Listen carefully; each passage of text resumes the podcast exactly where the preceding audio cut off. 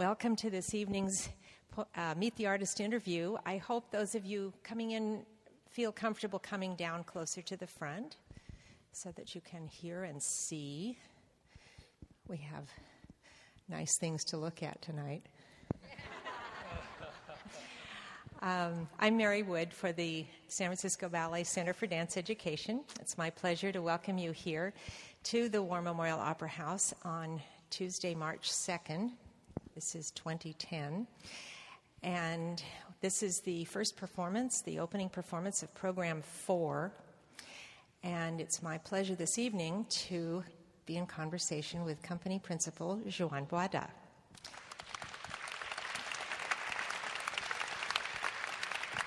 Welcome and thank you. Um, I do need to uh, let you know, uh, in case this is new to you, that these interviews, as well as our points of view programs and some other educational programming, is recorded for possible podcasting. And I suggest you go to the San Francisco Ballet's website, sfballet.org. There's lots of really interesting information there, and you can find the podcasts. So I hope you'll do that. Um, Juan, it's just a pleasure, as I was saying. We haven't had the opportunity to do this in a very long time. And I was kind of looking at um, your bio, and you've been a member of this company now for a little over 10 years. And that. Barely, yeah barely. No, that's that's the number, and um, that really, to me, made me look back over the repertoire, your contributions, and I think we all agree that the thing that one of the things that makes you stand out is being such a versatile dancer. And so I thought it would be sort of interesting to look at some of the uh, roles you've done, some of what you brought to the company, and then, of course, we'll look at what's going on right now and a little bit about what's coming ahead. Uh, you came to this company um, as a pretty young dancer, barely a student. I, I, think I came when I was like almost 23, 24 mm-hmm. as a member of the company, mm-hmm. but I came prior to that as a guest mm-hmm. to perform mm-hmm. with the company. And you uh, were raised and trained, tell us about it. Uh, raised in Havana, Cuba. I trained with the National Ballet of Cuba. And uh, after graduating from the school and being a member of the company for only eight months, uh, I decided to go to France after an invitation to go join the Jeune Ballet de France, which was a small company for young dancers, and uh, who offered me an opportunity to go there and work with different teachers and. Mm-hmm all the dancers. Mm-hmm. And you've danced with any number of companies for a little while before you've settled here. And I'm always curious to know what, what was the draw to come to San Francisco Ballet? That's tough. the earthquakes. yes. Um, well, I, I, like you say, I was really lucky to be part of um, many companies as guest, uh, where, where, I danced different roles. And um, after Helgi invited me to come here uh, to San Francisco, I danced with uh, Tina LeBlanc, which you probably all know. I've seen dancing for many years, uh, and came an, a second time to dance with the company here at the Opera uh, House. And uh, he offered me a contract as a principal dancer.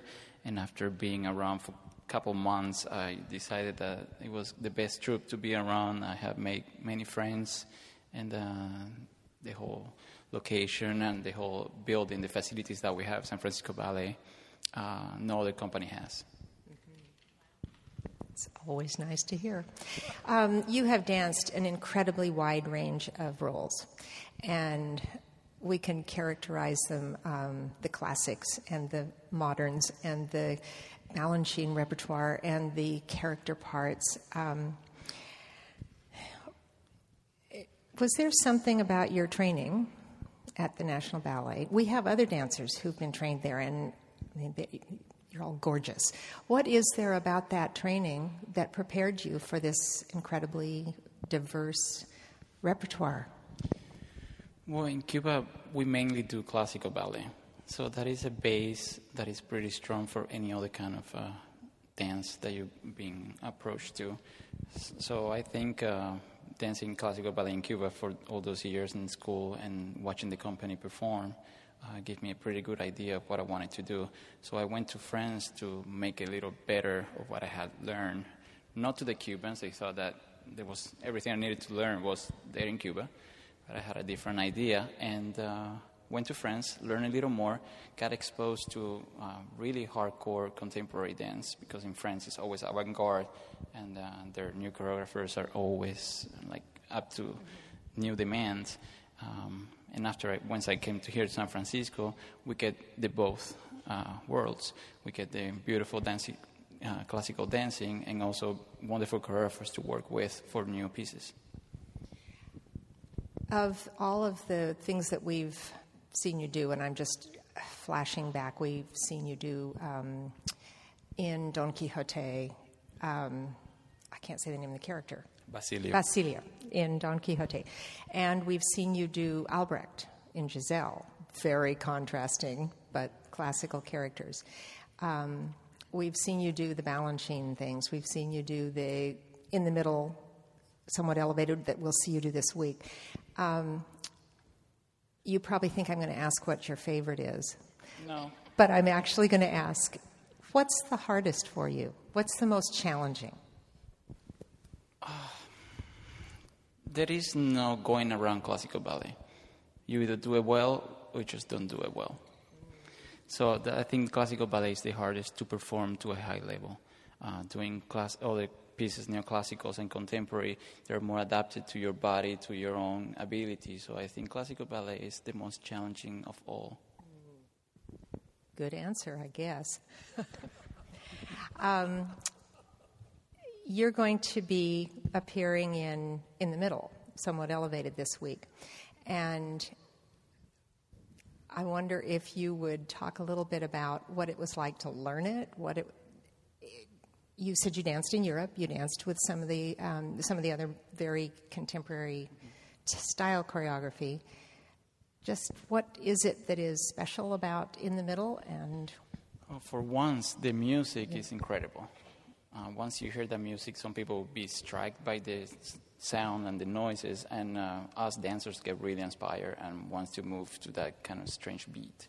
Uh, dancing Forsythe uh, is, comes from a classical base, so all the steps are what you will see in Don Quixote or in any other uh, classical ballet, but with different ending lines, arms, or different position, trying to work uh, your balance a little off instead of being in one leg like a really straight stick. Um, so it, it is really challenging because the information that it was given to us in a period of uh, probably three or four weeks it was so greatest that uh, it was really challenging to put all that together for the roles. When we watch in the middle, uh, when I watch in the middle, I'm usually sort of exhausted when it's over. And I wonder if, you know, sometimes you're asked to make it look easy, to make it look like you're not tired at the end. Um, there's something about in the middle that I think that incredible energy and effort is just part of it. Do you feel that way up there? It is one of the most physical roles that we get to dance ballets in the company. I think all the Forsythe, this one, and the prior that we had last year, um, it was um, it's, it's, really physical. So you really need to be in top form, I think, to be running around stage and making the, those steps look easy. So once you put a lot of hairspray, you look like you didn't even sweat. That's the secret hairspray. Um, there are uh, the other piece that we will see you in this week is Yuri Possokhov's Diving into the Lilacs. Um, that one was premiered last just last year. And you've been in many of Yuri's pieces. And I wonder if you would talk a little bit about um, all these different choreographers you work with what are some of the things that Yuri asks you to do that are wonderful and special and different and challenging? I, am sure many of you have seen Yuri dance. He has the most incredible facility to move with that big body that he has. He's really tall man, really strong. And he asks us to do things that he's able to do in studio, thinking about his own choreography. Which is really demanding to the dancers. And the only the thing that is great, I think, with his work is like it's a never-ending process. Uh, he'll come and set the ballet this week, and next week he'll have other moves that he would like to include into the piece and make it more interesting, I guess, for the audience and the dancers ours, ourselves. Remember doing um, his first work. I think it was was it Magrittomania here? Magrittomania, yeah. And I remember you were fairly new in the company at that time. Um, was that a fun thing to remember? Is that a fun thing to remember?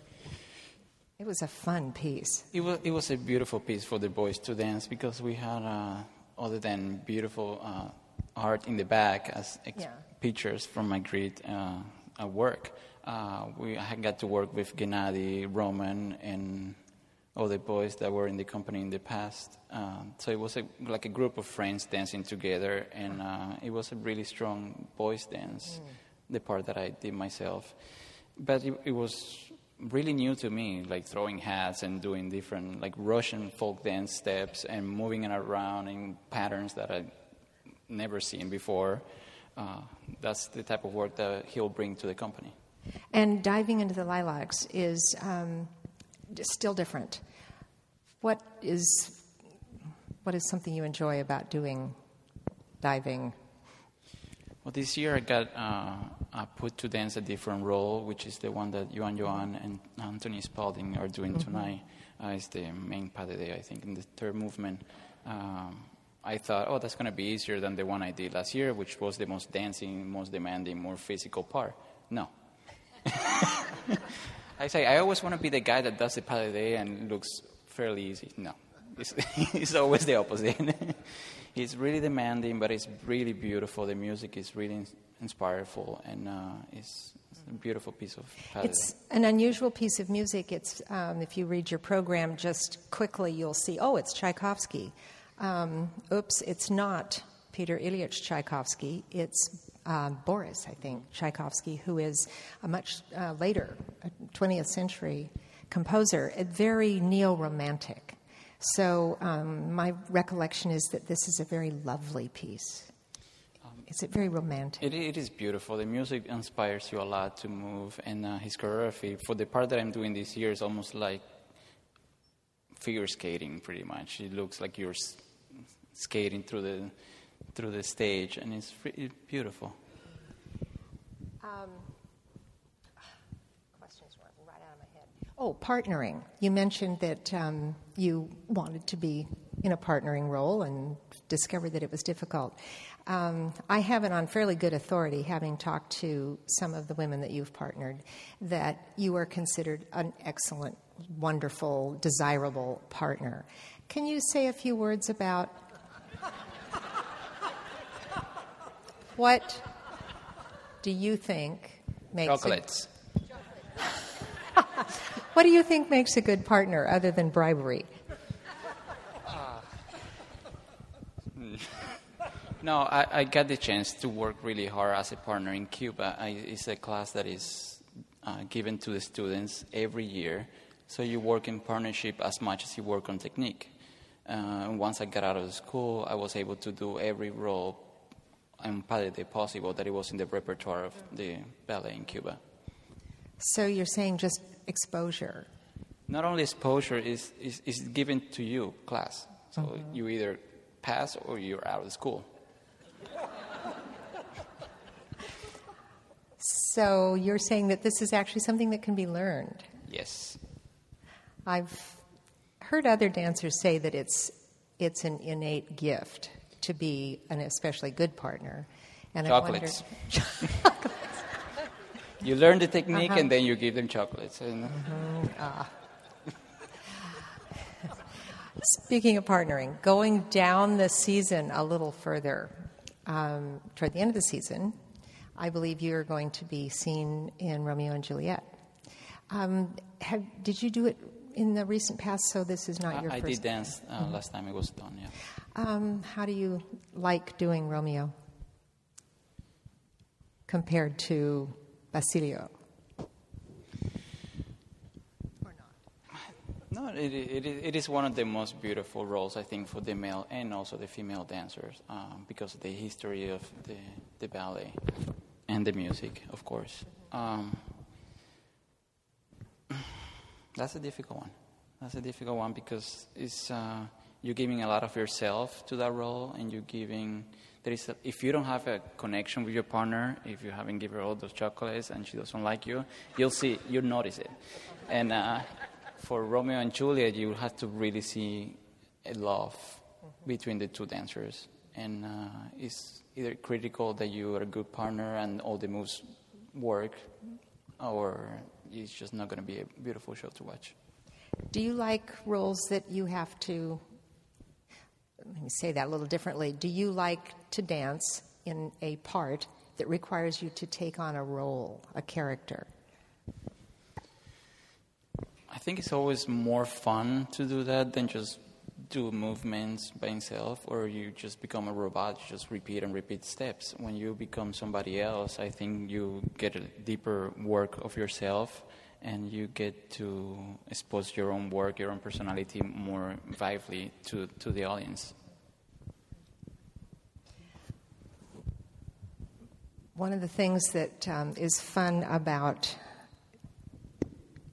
these interviews and about the fact that our audience sees you up close, they get to see you in wonderful parts on stage, um, is to know a little bit more about what makes you a very well rounded person. And I wonder what, if you'd like to share some of the things that you do in your leisure time. And I'm priming you. I was fascinated to learn. I just drive everybody nuts with golf on the dressing room. He plays golf. And I hear you're a good golfer. No, probably better than some of the dancers, but not a good golfer. what is there about I mean, I know you have to do something to perhaps be a contrast to dancing. I mean, it is a physical activity. Okay. And uh, that is really low impact. The only thing you're hitting is the ball, uh, not your knees against the floor. Mm-hmm. Um, and the, the, the, fact of being in nature for three to four hours uh, takes you completely off ballet, and completely off your life, and it puts you somewhere else where you can either, if you're working on a role, you can get out there and think about what you're going to do next in your work, or either forget about everything else that went wrong that day and just hit that damn ball that is in front of you. and hope that you're hitting the ball. You're going to hit it many times. Ah. Well, I was fascinated to learn that. Um, I've also learned that you're what we affectionately call a foodie. You like to cook. Well, If you rehearse for more than four hours a day ballet, you're going to be hungry. And uh, being in San Francisco, being exposed to all those beautiful restaurants and exposed to the quality of food you're getting here, uh, after being in France, you, I think you, be, you get a palate of what's good to eat. Uh, also, in the past, uh, through my injuries, I had to spend a lot of time in bed icing my knees.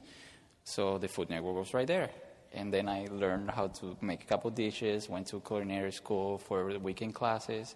So I got really, for a while, addicted to that. Golf is more fun.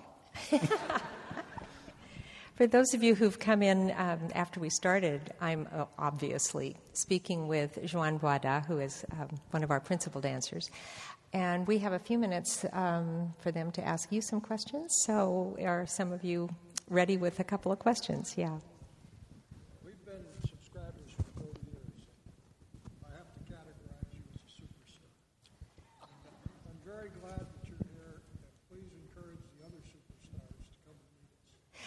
That was a lovely little Thank tribute. I'll repeat it uh, for those who didn't hear it. He said that um, having been a subscriber for 30 years, he considers you a superstar and would like to invite the other superstars, of whom there are several, to um, continue to do these, these meet and greets that we do. That was lovely. Thank you.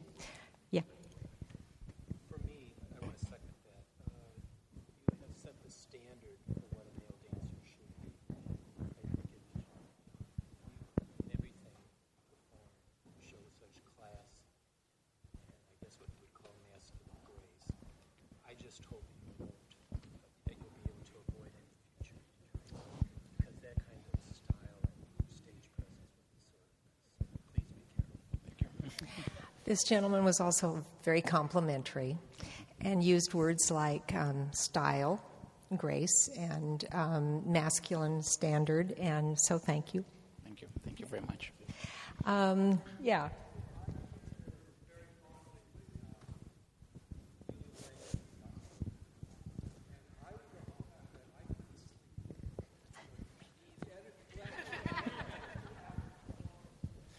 This is a good. This is a question. He says, um, after going home after seeing you and Lorena do Don Quixote, um, he had trouble sleeping. How about you? I had trouble sleeping before the show, after the show, mostly prior to the show. Once it was done, you, there's a sense of relief that you have accomplished what you've been working for several weeks with your partner. So uh, but, but it is exhausting. Um, usually we're all hungry and we want to go home and have a bite of food, and uh, you can't. There is so much energy rushing through your body that you're just exhausted and nothing else matters at that point.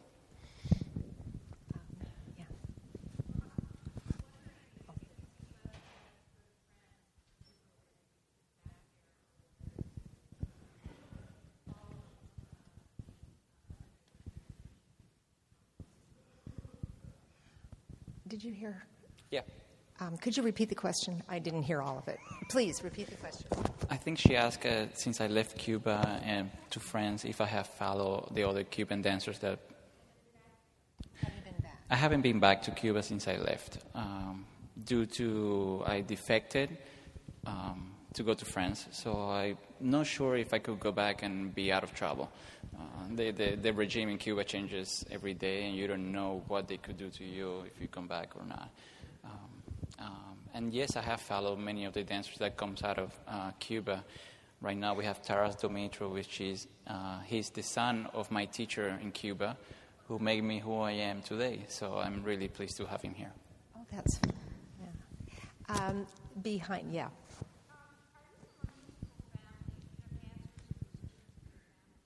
Do you come from a musical or otherwise performing family? My mom did uh, study ballet, and she became a teacher later on because uh, she couldn't take the rehearsals and the punishment of a, a, a girl in a company. So, uh, but no musicians. Uh, artists, yeah. My stepfather is a painter, and uh, so I have a little bit of art in, in front of me every day. Um, there was a question over here. Yeah.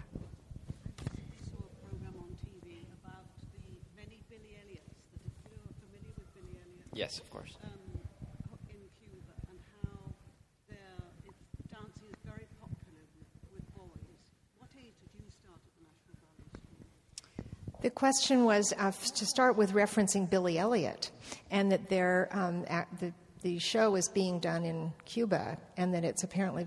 Oh. There are many Billy Elliots. There are many Billy Elliots. Dance is very popular with ah. In Cuba, dance is very popular with young boys. How old, excuse me, were you when you started? I started school at nine years old. Uh, that's the age um, that you start school. You cannot start like here at three years old or anything like that because they believe that the kid don't have any attention span to learn anything at that age. Uh, and yes, uh, it is popular in Cuba because you get exposed to dance with girls, and uh, no other sport has that, I think.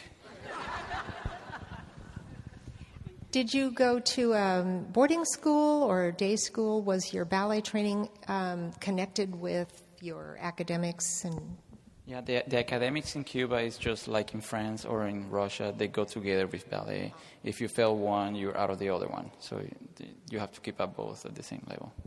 And you become a very well-rounded professional. Yes. A couple more questions.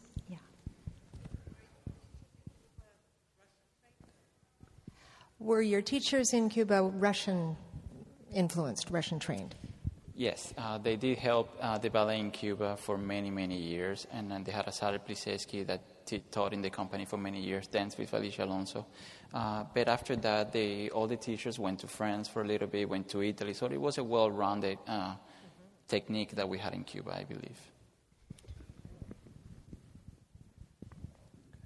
Another hand. Okay, one more. in a previous interview, I think you mentioned your mother still in Cuba, or has she, is she out? Has she ever seen her perform? Question is about your family, your mother. Uh, yes, she's out of Cuba. She's actually in Belgium with my brother right now, uh, but she hasn't seen me dance. Uh, well, she did have see me dance. Sorry, I take that back. Uh, when we danced in Paris uh, at the archives, yes, so she was there and she got to see our performance over there. Well, we're going to get the um, half hour signal from backstage any second now.